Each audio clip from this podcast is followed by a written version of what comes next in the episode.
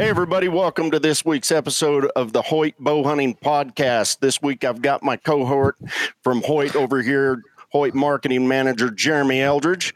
And our special guest today is the man who has the unique title of having taken the biggest whitetail ever.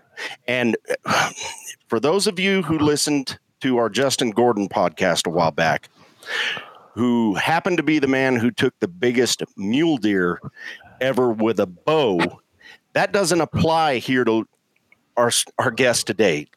Luke Brewster has taken the largest whitetail ever taken with any weapon with a Hoyt bow.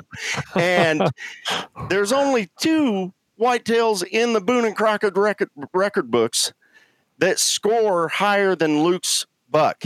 And both of those were deadheads that were found.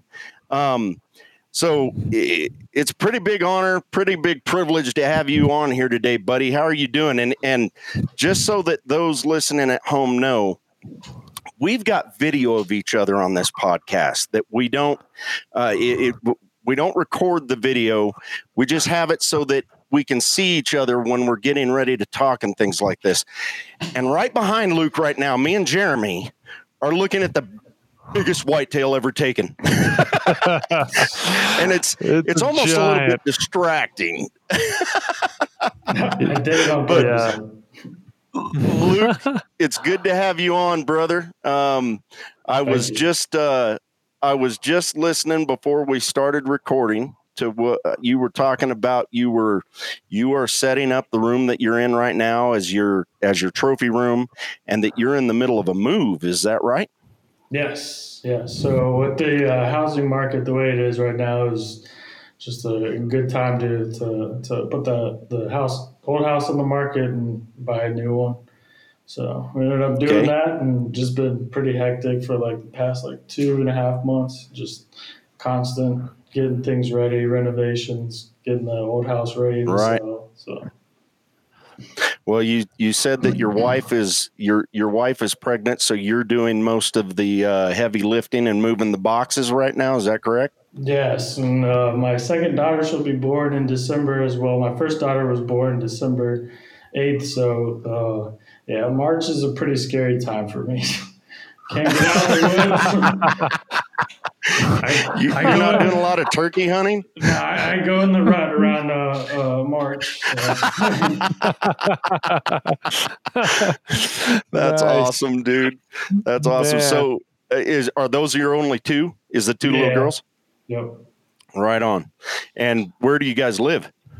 Uh, we moved. Uh, we, we're living in Prince William, uh, Virginia, but we moved back to Fauquier, which is the county next to it. It's a little more oh, okay. Rural, so. What part of I when I was in the Navy, I was stationed in Norfolk and it, uh, out there in Virginia in the Shenandoah Mountains right. is where I first cut my teeth hunting whitetails. Um, I was born, I was raised in Colorado um, and grew up hunting mule deer primarily, and got a got a pretty big education chasing those deer in the Shenandoahs. So where, where in Virginia is that? I am Northern Virginia. It's about like maybe an hour from DC. So okay. I, I okay. do a lot. I do a lot of fishing out there on the Shenandoah, Lost Molly fishing. So I definitely right. know about those those uh, mountain deer whitetails that are over there in the yeah Shenandoah.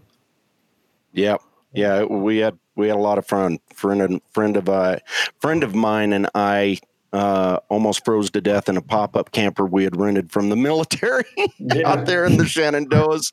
like it's a it's a different kind of cold out there than it is here in Colorado. That humid cold is is yeah. something else. Yeah, I actually do a um, lot of uh, public land hunting at Quantico. I don't know if uh, you ever hunted up towards that way, but Quantico is a great place to go bow hunting. It's pretty much set up the same way as like the Illinois deer season. It, you right. know, there's only like two weekends of, of uh, shotgun or muzzleloader, so you see a lot more deer there than you do other other places. Well, we're talking decades ago, buddy. I can't remember exactly where I was. I don't know if I was right near Quantico or not, but I remember it was it was beautiful country, um, and we were hunting public land up there as Yeah. well. But so this this buck that you've got behind you did not come from Virginia. No, definitely did not. so uh, uh, it's an Illinois buck. Um, how long have you been hunting Illinois? Uh, when I first picked up a bow, actually, is like the first uh, or second year after I started archery hunting, and um, yeah, it's. Uh, I, ha- I honestly haven't been hunting that long. I, my, I grew up fishing a lot with my dad, and he used to muzzle load hunt when I was younger, but I never made it out there with him.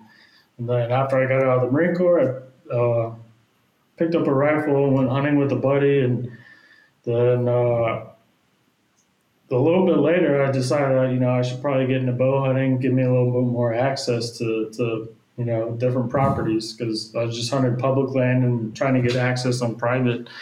So I went to an archery shop and picked up a bow, a few, a few different bows, a few different brands, just to see what they're about, and ended up going with the Hoyt. I liked it the best. And then, uh, Well, good deal. Yeah, yep. So how long have you been bow hunting then? Just I mean, four or five years, or seven or eight, ten years? I mean, what's uh, it? since like 2000? What was it, 13 or 14?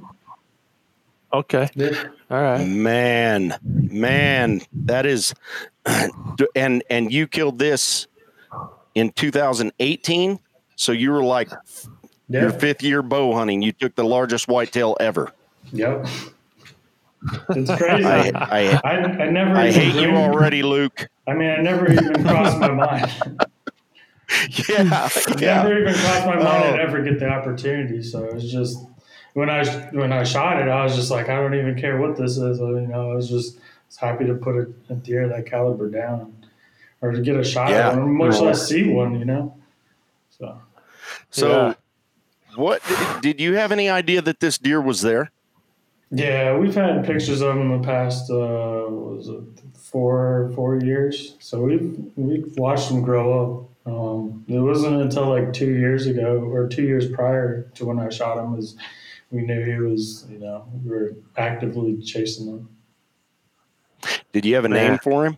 Yeah, my uh, my hunting buddy Justin, he uh, his I think his his one of his sons named him Muf- Mufasa. Mufasa. Yeah, Yeah, Right on. yeah. That's a pretty apropos name for that deer, actually, because he's got Yeah. kind of a mane of antlers. yeah. Um, and So when you guys uh, were hunt, oh sorry, go ahead, Danny. no, go right ahead, Jerem. Well, I was just going to ask you, Luke, when you guys, you know, realized, you know, who the, this buck was there, and you actively started hunting him. You hunted him for a couple years. Were Were you guys holding out for him, or did you go ahead and tag out? You know, just to, to fill your tag anyway, and and didn't. Uh, uh, just I I'm wondering what your strategy was on how you finally got to him. Well, I pretty much was just if you know if you crossed our path and you know if we got the opportunity then we would, but um, it wasn't until that year's when or the last year or 2018 is when we were actively like we are dead set on if I'm not shooting any other deer but him. Okay. Right, right. But the Yeah. other years, we, we the two years prior is just kind of you know if he shows up, he shows up, but still we, you know, put an arrow in any mature deer. Yeah. What So, what did he look like before this? Like in those prior two years? I mean, how many how many He's official or how many points officially did he have when he was scored? Thirty nine.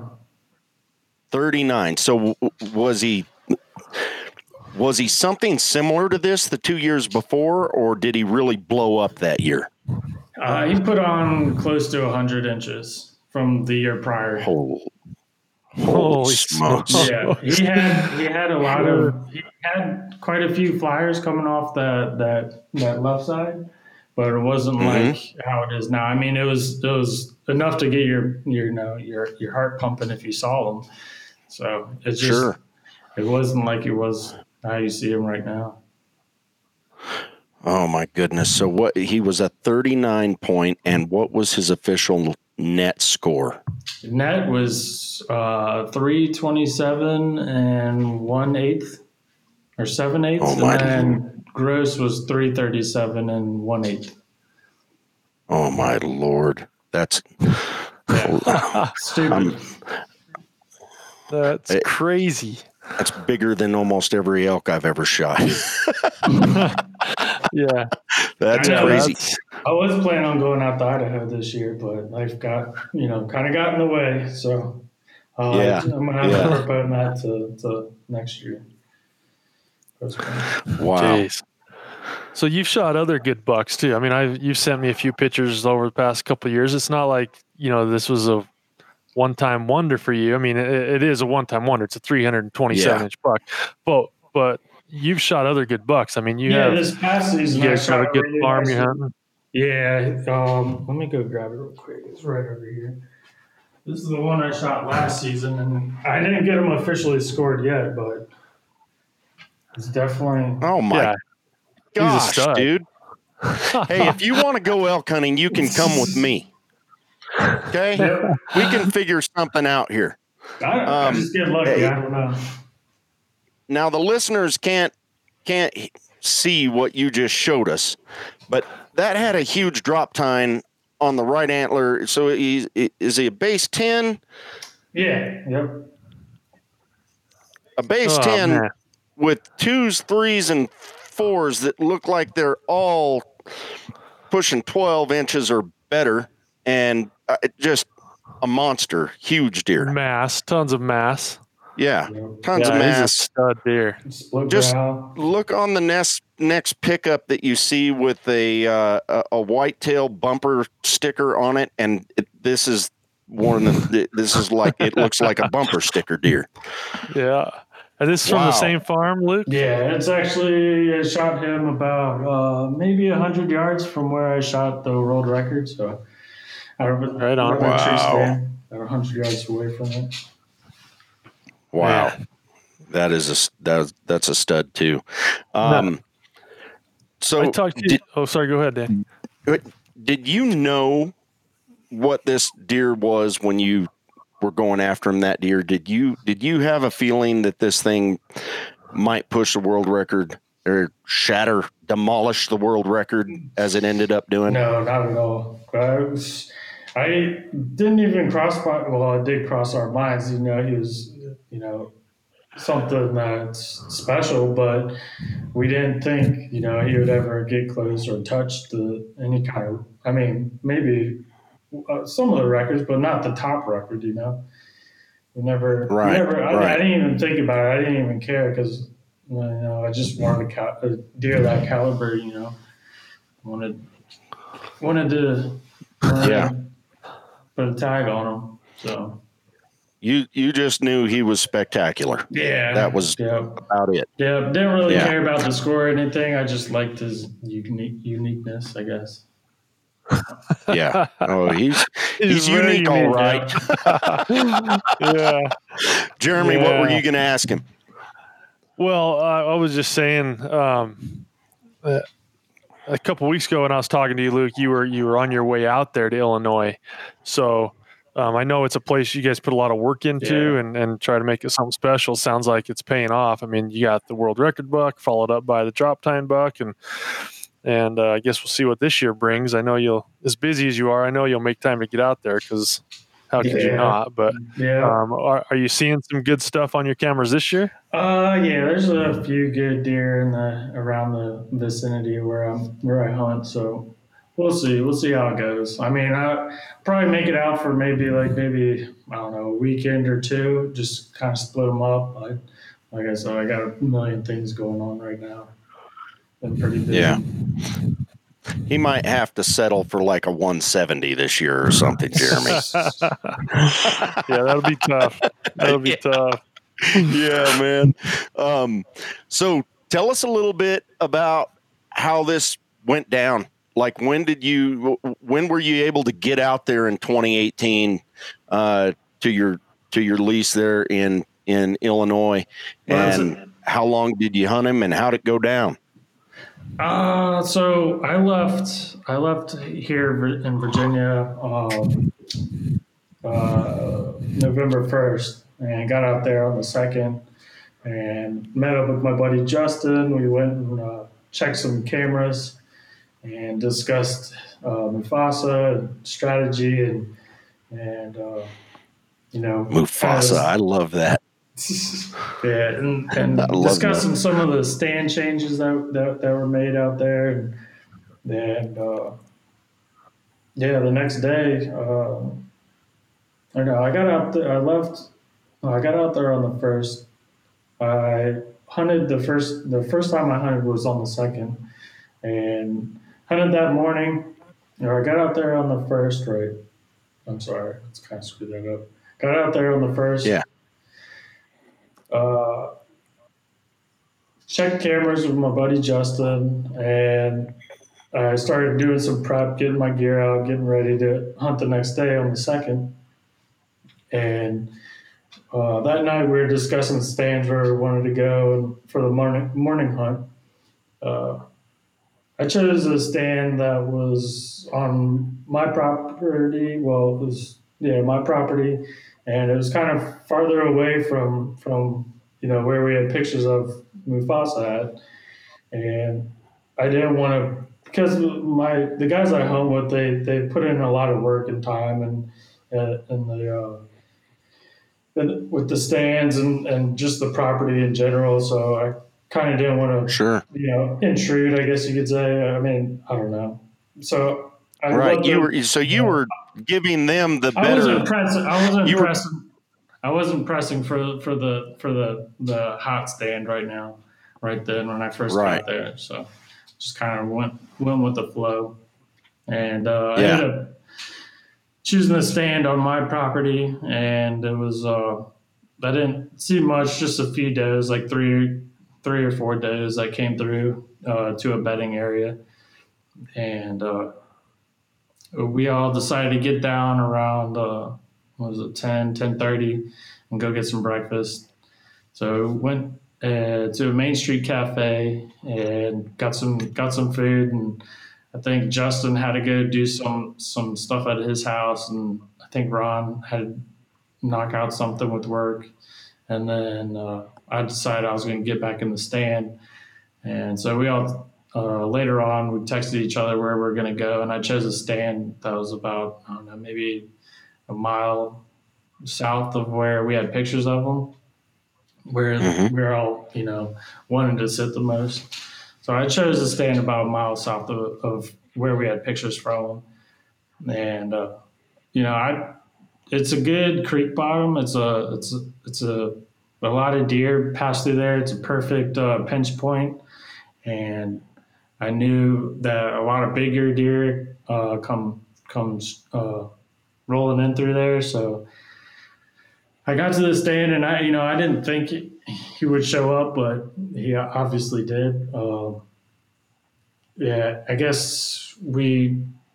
I'll, I'll start off by saying that that morning he we had pictures of him heading down south. Uh, we checked the trail cameras later after I shot them and ended up seeing the daylight pictures of them that morning heading down there to go to bed. Mm-hmm.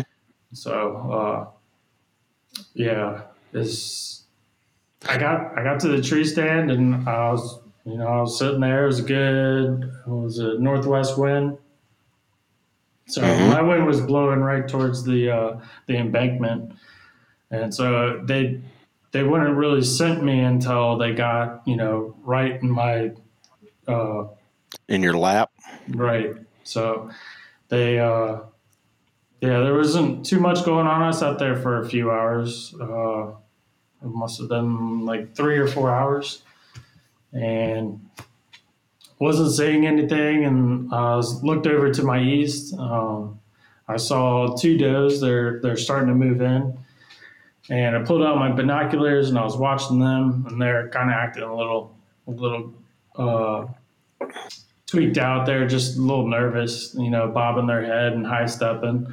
And I thought maybe they were winding me because the wind was swirling a little bit, and they they uh, kept moving in, and I lost them through the thicket. and I brought my binos down, and next thing I know, I'm seeing this bush walking, walking uh, from west to east, coming in on me, and I'm just, I look over and I, I was like, holy, it's him. And I couldn't remember his name. I was just so dumbstruck by what I was seeing. I just, uh, I was like, all right, I got to do something. I got to do something. Yeah. Don't be a little. And so yeah. I reached up and uh, I slowly grabbed my bow and and started getting ready. And when I first got to the tree stand, I actually started range finding some uh, spots that you know I could reference for when I you know when the time came that I was going to shoot. Right. And I actually saw a scrape uh, 26 yards away, and so I, I ranged that and kept that in the back of my mind and and I figured the way he was moving, he was going to come and hit that scrape. So I just picked up my bow and waited for him to stop. I didn't, I didn't, I didn't make any noise. To, I didn't uh, uh, beep at, bleep at him to get him to stop or anything. So uh, I waited for him to get to the scrape. He stopped there and started looking the branch and and by that time, oh I got gosh, full, by that time I had gotten full draw, and I'm kind of shooting through like some some vines that were kind of in my path, so it was kind of like threading the needle a little bit. And I didn't look at his head. I didn't look at his rack very very hard when he's well when he was stopped there. I was just focused on his body. That's where all the attention was going. Was picking a spot and focusing on that but start looking. Probably smart. Yeah, yeah, definitely. So, well, there are some guys who, when they're thrust into a situation like that, who get icy, steely cold.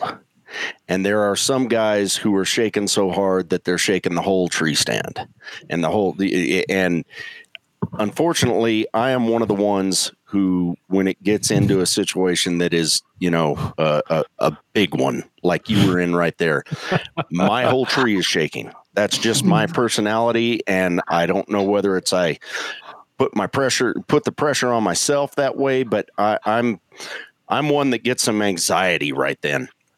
Um, yeah. You get like that your... with turkeys, dude. I've seen you shaking with a turkey coming in. I can't imagine if that buck came in for you, dude. I know, I know. Oh, I can't. I, I, can't help it. Uh, and you know, it, it's especially bad when I've got to see something come for a long time. You know what I mean? Or yeah, or, yeah, we're all amped up. Exactly right. You know, I, I've said it on this podcast before. I'm much better when something happens really quickly. Yeah, and exactly it's like I, I don't I don't have time to think. I I've just got to pick up the bow and I've got to execute. Otherwise, this thing's going to walk away. I'm decent in those situations. So when you were in this situation, where where were you yeah. at mentally? It uh, well, to be honest, I killed him like a million times in my head. I just kept thinking yeah. about the situation after I saw the pictures of him uh, yeah. in in, in uh, October. Uh, ever since I, I, saw those pictures, I killed him every every night in my head. So I ran through it over and over and over, and just kind of mentally prepared that way. And I think that helps right. just fantasizing about you know how things are going to go down, how you're going to handle it, what you're going to do, just going through the process over and over in your head, and that's the easiest way to calm your nerves. So that way, when it does happen, even when you're practicing shooting you know shooting target outside, uh, just going through the motions and and just you know visually going there, even though it's a box target, just think it's the biggest deer. You know, close your eyes, just think about it, and just go through the motions of it and that'll. Well, I will go try that this afternoon. Yeah, just seriously, just visualize how, how you think it'll go down, and and you know, yeah, and eventually, when you know you get a deer uh, on your farm that's the biggest caliber, you know, you'll you'll mentally be there, you'll be ready for it. So, did you uh, did you did you make a pretty good shot on him? Yeah, yep. It's uh, it was a complete. The broadhead completely passed through, but not the arrow. So when he took off, he snapped it off inside of him, And uh, what I saw was when he took off was the nock into the arrow pinwheeling, and I thought I hit you know his, uh, his, uh, his shoulder blade, scapula, whatever. And Mhm. I was I thought I you know I just made the the worst shot I could have made was you know an arrow that didn't uh, do significant damage. So. Uh, Right.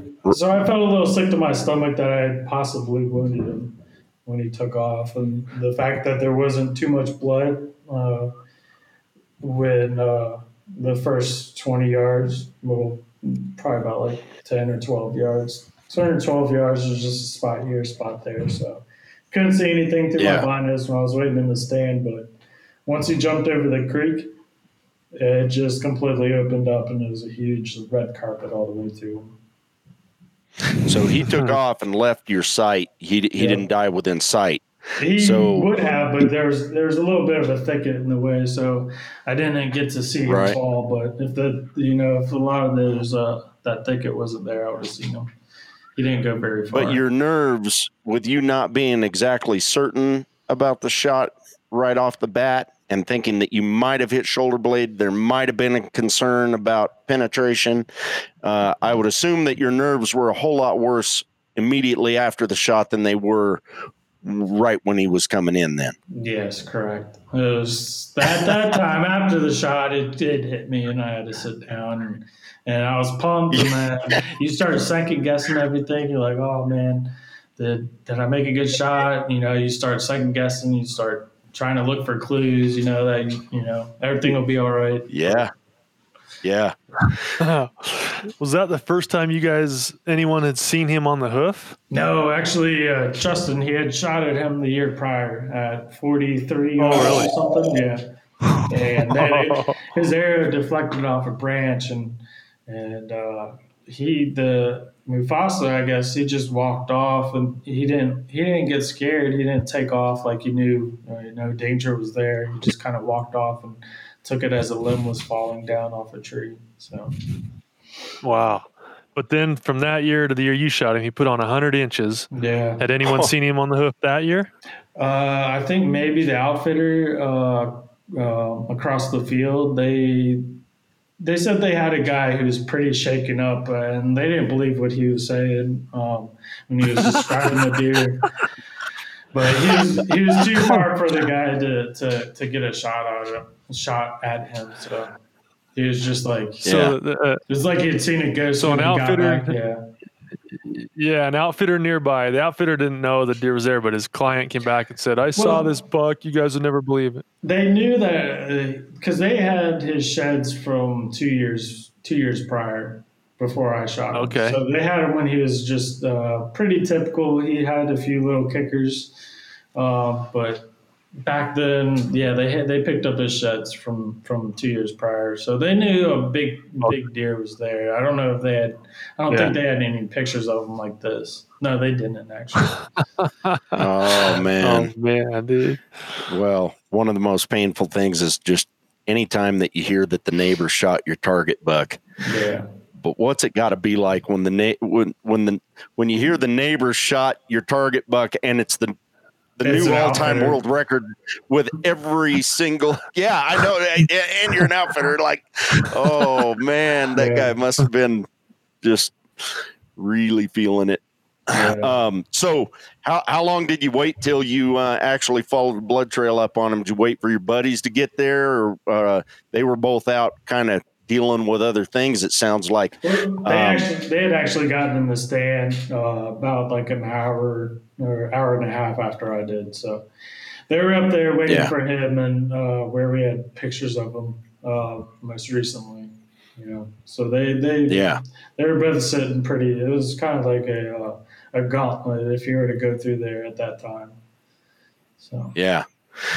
Well, thank goodness your buddy Justin missed him the year before. If Yeah. you're ever going to be grateful, grateful Yeah. about your buddy missing one, that's when. yeah. Uh, so did did both of them cruise over there to you before you really took up the blood trail, or did you go at it?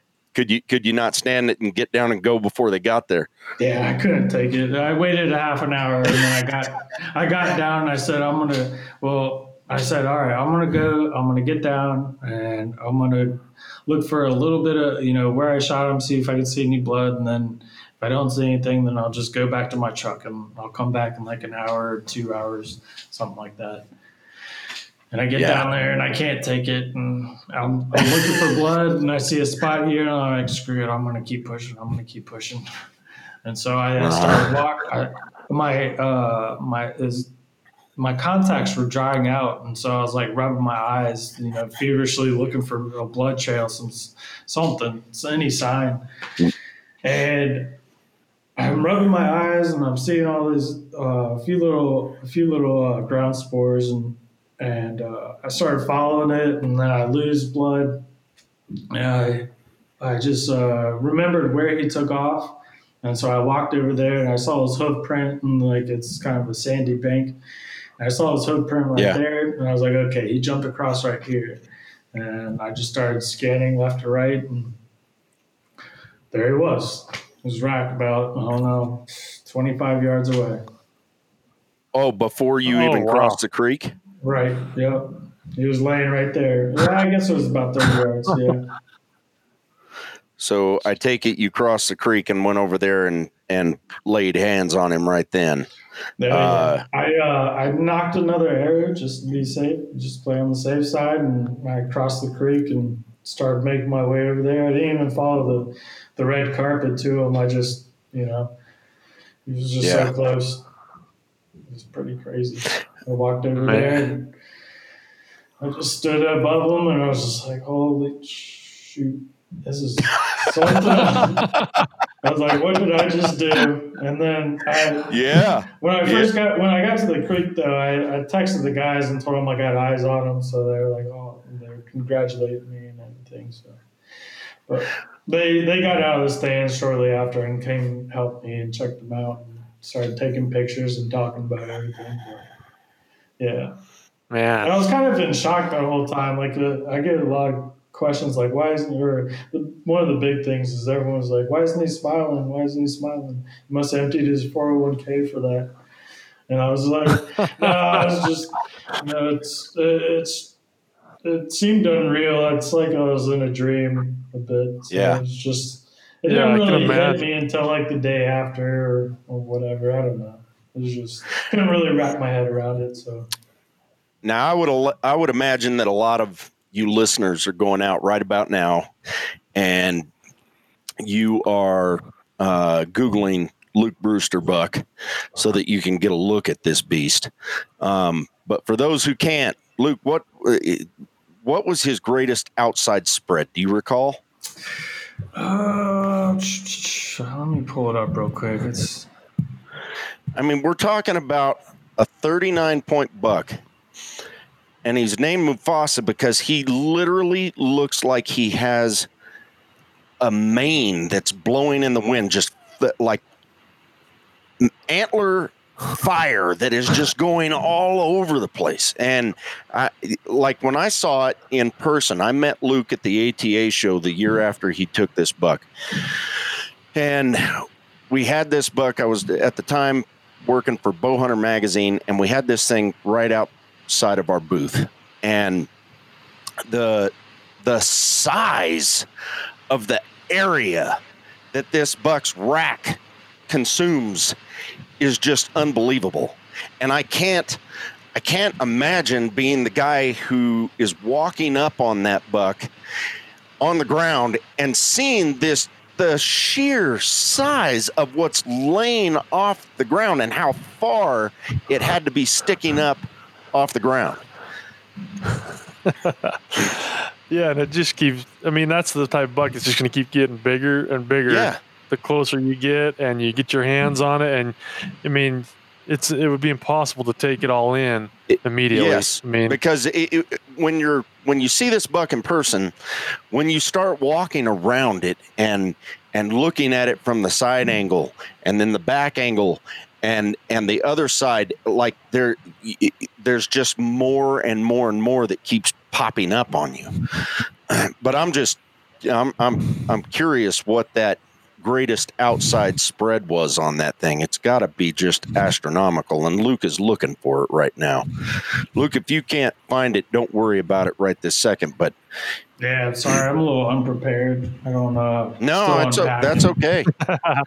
that's that's right. okay. I'll bet it's got to be.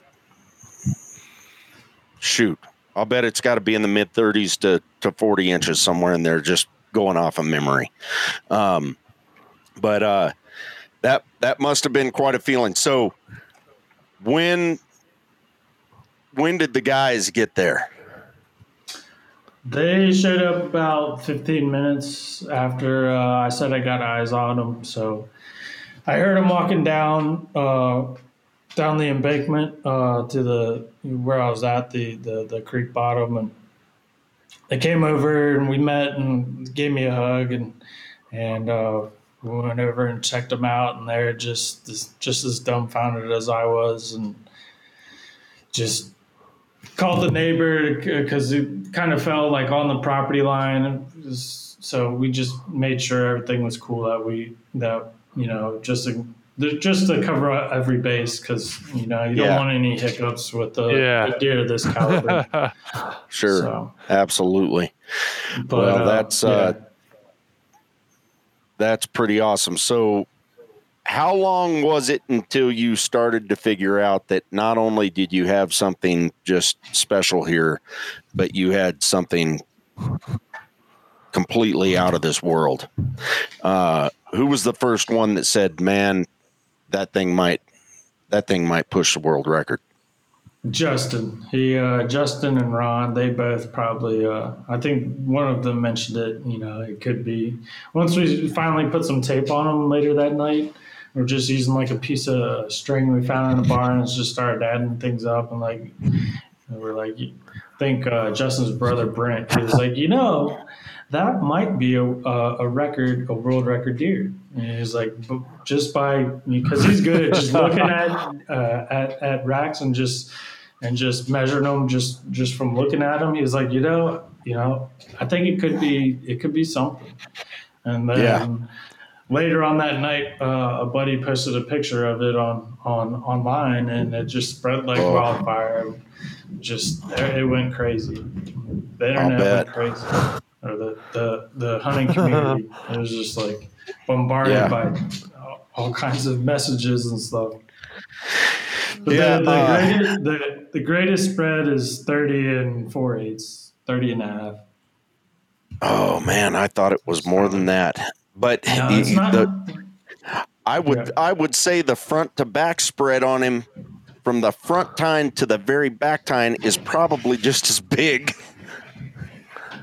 you know, because there's so much sticking out the So much the back on. and the side, man. I mean, it's just it's just everywhere. Um, Did he have anything broken off, Luke? Yes, he did. So it was about, we have a picture we found online. Somebody had posted a picture of it, but it's uh, right here in the, where the cluster is right here. There was a piece that was about six, it's about six inches long that had broken off for right here. So it's Wow. coming down like this. wow. Yeah. So if he had kept that, or if I had found it, then it would be the all-time world record found or killed. Oh, Oh, my geez. gosh. But to Wow. find that, it's like a, a needle in a haystack. So. Oh yeah. Oh, yeah. But that's amazing. That's the only thing he had broken off. It is Yeah, amazing. actually, after there, there are after I had shot him, he'd uh, he ran into a tree and broke off the big club right here. He had broken off this whole section, so I had to take that and, and get it repaired after the uh, after the uh, after the uh, uh, the final the scoring. scoring. Yeah. Mm, Yeah. Dang. wow. So his so his- his score doesn't take into account that club. It does. It does. They they Oh, okay. Yeah, they Okay. changed the record a few years back, or a year, or two years, or a year prior. Okay. Just because if the deer, it's more about respecting the animal. It's not about the hunter. It's Yeah. about what the deer grew. So if, if Yeah. um, Cool. If you can find it, and can- yeah, Yeah. and it can be repaired, and you can tell exactly where it was and what the length was, then they will uh, they, they will they will include it then. If you have the, if you have it and it's good match and they've inspected it, then then it'll count. If you if you right. find it, if it's broken off, um, if he's if he had it when you shot him, I guess. Or no, right. I guess you if if you uh, if you find it after he, he broke it off or after, yeah.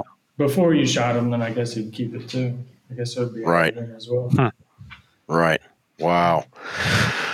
Wow. That is uh, that is that is something else. Um, so, who was your first guy that did, did you happen to know the guy that scored it the first time that actually yeah, came that over was, and scored it with you? Uh, yeah, well, just like a green score, like just me and my buddies. We no, we, no, no. I'm talking your oh, first. Your, yeah, the initial score, yeah. and you know whether it was a Pope and Young guy or Boone and Crockett guy, because whoever that scorer was when they came over there had to have been like, oh, oh, goodness gracious. yeah. Well, um, we didn't.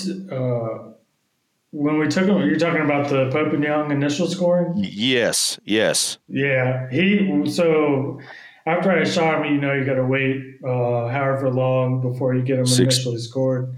Sixty days. Yep. Yeah. And so uh, I sent him pictures and stuff, and yeah, Tim Walmsley, he's uh, he was the initial scorer. Um, he's out there in uh, Decatur, Illinois, and mm-hmm. um, so I sent him. I talked to his wife and uh, sent sent the pictures of him to him, and they he was just blown away. And then he, you know, he's looking at it, and he was just questioning how things are going to get scored and and what will be counted for what. And yeah, it was the uh, it, the the brow tine situation was the big thing. It was the uh, mm-hmm. it was how they're going to score. You know, if it did have any brow tines, or because a lot of it's uh, connected to the um, the the burrs. A lot of the uh, mm-hmm. the points you see up there. So it was just right. a lot of things were were up in the air until they got their hands on them. So for our audience who doesn't anyone in the audience that doesn't understand how this works. If you if you take a Pope and Young or a Boone and Crockett animal that qualifies for the books, a scorer comes over, scores the uh, scores the animal for you, and then it goes in the books. However, if it is one that is pushing a world record or one that is going to get awards for being that scoring period, one of that scoring period's largest animals of the last, you know, however, I think with Pope and Young, it's every two years. I'm not sure about Boone and Crockett. Um, then there is uh, what's called panel scoring. And it will be taken in front of a panel of scorers so that all of them can agree on how this thing was scored by the initial scorer. And oftentimes, especially with a non typical buck like this, where things like whether this is the brow tine or whether this is the brow tine or whether this is the G1 or the G2 or whether this is the G2 because there's so many points coming off of it. There can there can be disagreements and the panel has to agree on it. So from the first time it was scored Luke till after the panel got done with it and rescored it and you got your actual official panel score what was there a big discrepancy between those two numbers? It grew it grew about seven inches so that was oh, a plus awesome. yeah. Yeah, so the yes. initial scoring, he scored it very conservatively, just because right. he didn't want the same situation to happen with the that happened to Mike Beatty when he got his, yeah. you know, the previous archery world record. Um, yep. He didn't want the same thing happen there, so he scored it very conservatively, and even then, scoring it conservatively, it still took the took the world record, but yeah, going to wow. the, the panel scoring out in uh, Omaha, Nebraska, that was quite a drive for me. So right. Once I got yeah. out there, that was like a day and a half of them scoring it, and it was scored for three hours the first half of the or the for the first three hours of the first day, and then it was scored all the next day. So Right. Yeah, it was. Uh, Holy smokes! Took him you a day and a can't- half. Yeah. You can't you, you can't be there for you can't sit in there um, when they do the panel scoring. So you're just kind of like in limbo, like just wandering around, going to stores, just browsing. It's like waiting for a baby to be born. Yeah. You're just in the waiting room waiting for the doctor to come tell you the news, right? Yeah. yeah. Well, that's oh man. that's pretty insane. Um, something like ninety six percent of the hunters in our in our country hunt white-tailed deer, and uh, I think the second most popular big game animal next to white-tailed deer is is elk. And I don't know what the statistic is. And my even my bow hunting statistics are a little bit old. The last one that I had seen, something like fifteen or sixteen percent of the bow hunters in this country bow hunt elk. It might have grown since that time a little bit, but there's a huge disparity between how many people hunt whitetails and the second most popular big game species. So when someone takes a new world record whitetail, it is a huge deal. It is the Mm. biggest story that you can have in the hunting community is a new world record whitetail. Um, how have uh, what was it like when that bombshell landed on your head officially, and how have things changed a little bit since then? Uh, it's it's pretty crazy. I mean, just getting go traveling as much as I have that that first year is is you know going to get scored and then going to different shows and just it's been chaotic, very chaotic. And you know, my daughter was just born, so this past year I've just gonna been spending a lot more time with her. You know, Right. because that first year I'm just trying to knock things out, get things done, get get you know get everything you know, get the exposure and you know share with the community. You know, the you know Mufasa. So yeah, Right. it's, it's all about you know giving it, giving it, giving back to the community. I like I like going to shows and meeting people, and especially young kids, and because the youth is is is tomorrow. That's that's going to be they're going to be the future. You know. Sure. So get, being able to talk to them and you know give them something to get you know excited about, you know, that's that's something yeah. that I think is probably the most rewarding thing. Right. I got a right. daughter and she she can't stand to be inside. She's always asking to go outside. Always wants Yeah. to be outside. So Well, and you know, whenever you, I, I've always told my kids that um, uh, nothing breeds discontent like success. yeah. and you've got a certain number of people who will shake your hand and congratulate you and tell you man that is spectacular. Might even ask for your you know your your signature on the uh, on a photo of the buck or something like that. Probably have lots of them and then you've got especially online on especially on social media things like that these guys who uh, they just live to tear something like this down. Yeah. um, and how, how you don't ask for any of that. You didn't ask for the attention. Um, you you just took a buck that happened to be the biggest buck that anyone's ever taken.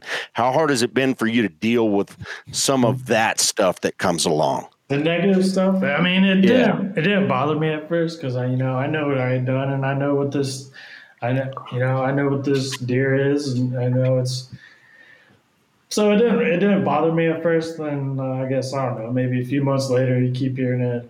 But there's a lot of good people that, that stick up for you and in the Yeah. community, and they, they kind of they, they put a lot of uh, a lot of it to rest. And, Yeah, you know, put, put a lot of a few, quite a few people in their place. But I mean, Good. it just comes with the territory. Anytime you do something good, you're always going to get haters. So it just it is That's- what it is. And just you're up, exactly keep, right.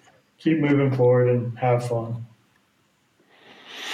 Yeah, it's a good attitude. It is a good attitude, and you're going to have to have it because literally, like I was saying, the new the the world record whitetail is going to get more attention, more publicity, more demands, more speculation, more than any other giant animal that you can take in the world, in the entire world. Um, so I'm I'm sure there's elements of it that you were totally unprepared for when when you first walked up to that deer, man. Yeah.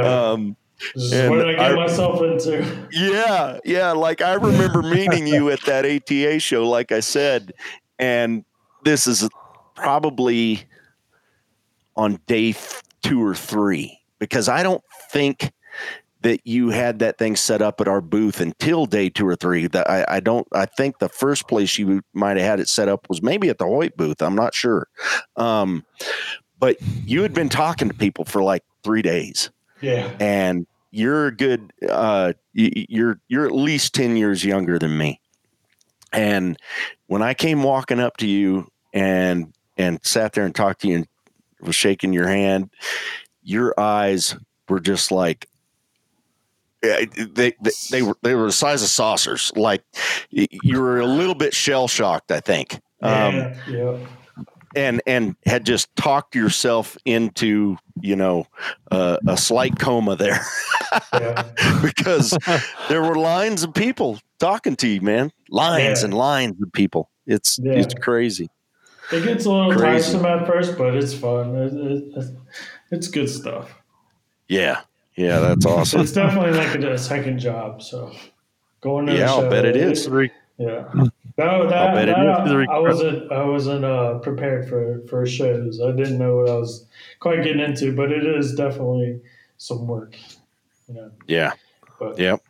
it's good. It's good stuff. Do you still get a lot of requests to appear at shows with your deer? Yeah, I was We're supposed to go to. I made it to the Iowa Deer Classic, and I was supposed to go to the Illinois, but the uh, governor uh, of uh, Illinois canked all the uh, all the stuff because of the Yeah, got canceled. yeah. So I Yeah. guess next year it'll it'll be back on.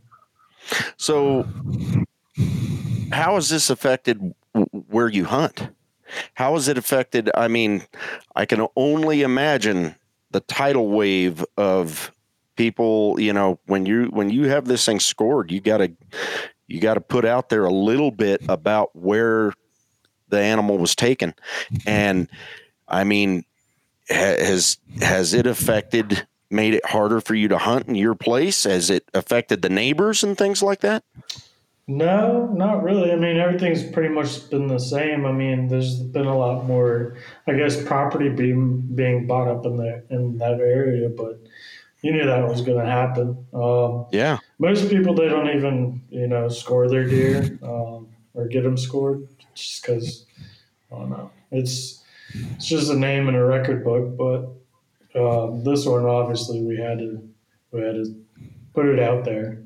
yeah Yeah. So I mean, it just comes with the anytime any big deer is shot anywhere, there's always going to be people that you know have a little bit of money and, and ready to to go after a deer of that caliber. Oh yeah, yeah, for sure, for sure, for sure. So, uh, um, is your wife as proud of you as everyone else has been when it comes to this buck? Yeah, she's been uh, she's been very good about you know letting me go out and do things, even though uh, she kind of needs the help at home. So yeah, she's been really cool and understanding about it. She's is all I Right. for. She was pretty pumped about it too. I'll bet she was. Yeah. I'll bet she was. Yeah. And I'll bet I'll bet some of the uh, uh, some of the things that have happened since have been just as surprising to her as they have been to you. Like, holy smokes, this is a lot from shooting one deer. Yeah, yeah. Yeah. Well, that's awesome, man. That's awesome. Jeremy, you got anything else that you want to ask him about before we cut out of here? We're pushing right at about an hour. Yeah, no, I don't think so. I mean, I just appreciate Luke that you made time. I know you're, you know, between the move and little your little daughter and your wife expecting. I mean, you got a million things going on, but uh, this is a fun time of year to talk whitetails. We're all wishing we were in the stand right now, and I guess if we can't be in the stand, we might as well talk about the world record whitetail that you shot. Heck So, thanks for coming Thanks for on and, and sharing your story with us. Yeah, we appreciate it. Yeah, and I are are you getting to go out uh, to your spot in Illinois here pretty soon? Yeah, I'm uh I'm trying to figure out dates. I mean, I already have two weeks of vacation. I had already marked off for the beginning of the year for uh, with work for me to uh, get off to go out there because I usually go out from the first to Veterans Day. I like to be in the stand on Veterans Day. It's just Yeah. my thing, but uh, with everything that's going on, I might might have to just cut it down a little bit. So we'll see. Well, It's just nice Well- to get get up in there and get in a tree and just you know, life life slows down and just at peace. So that's what it's about. yeah. Well, I can't wait to see what you do this year after seeing a couple of what you've done the last couple of years. Wow. Wow.